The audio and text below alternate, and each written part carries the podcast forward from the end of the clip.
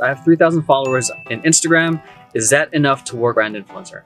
I think so. Yes, it, it you would be considered a micro influencer. Engagement is going to be super important if you decide to put together a media kit or when you do decide to reach out to brands. One thing to share is not just the amount of followers you have, but the amount of likes you have. And tools like Later, which is a schedule platform, shows you the engagement ratio, the engagement percentage on each post. So if you can show the percentage of the engagement, uh, that would be great. Another free tool that you can check out is uh, something called HypeAuditor. Um, if it's free for one social profile and it'll give you a general breakdown of, of your engagement, useful. So the metrics uh, when it comes to presenting yourself to brands is going to be important. It's enough to start getting brand deals.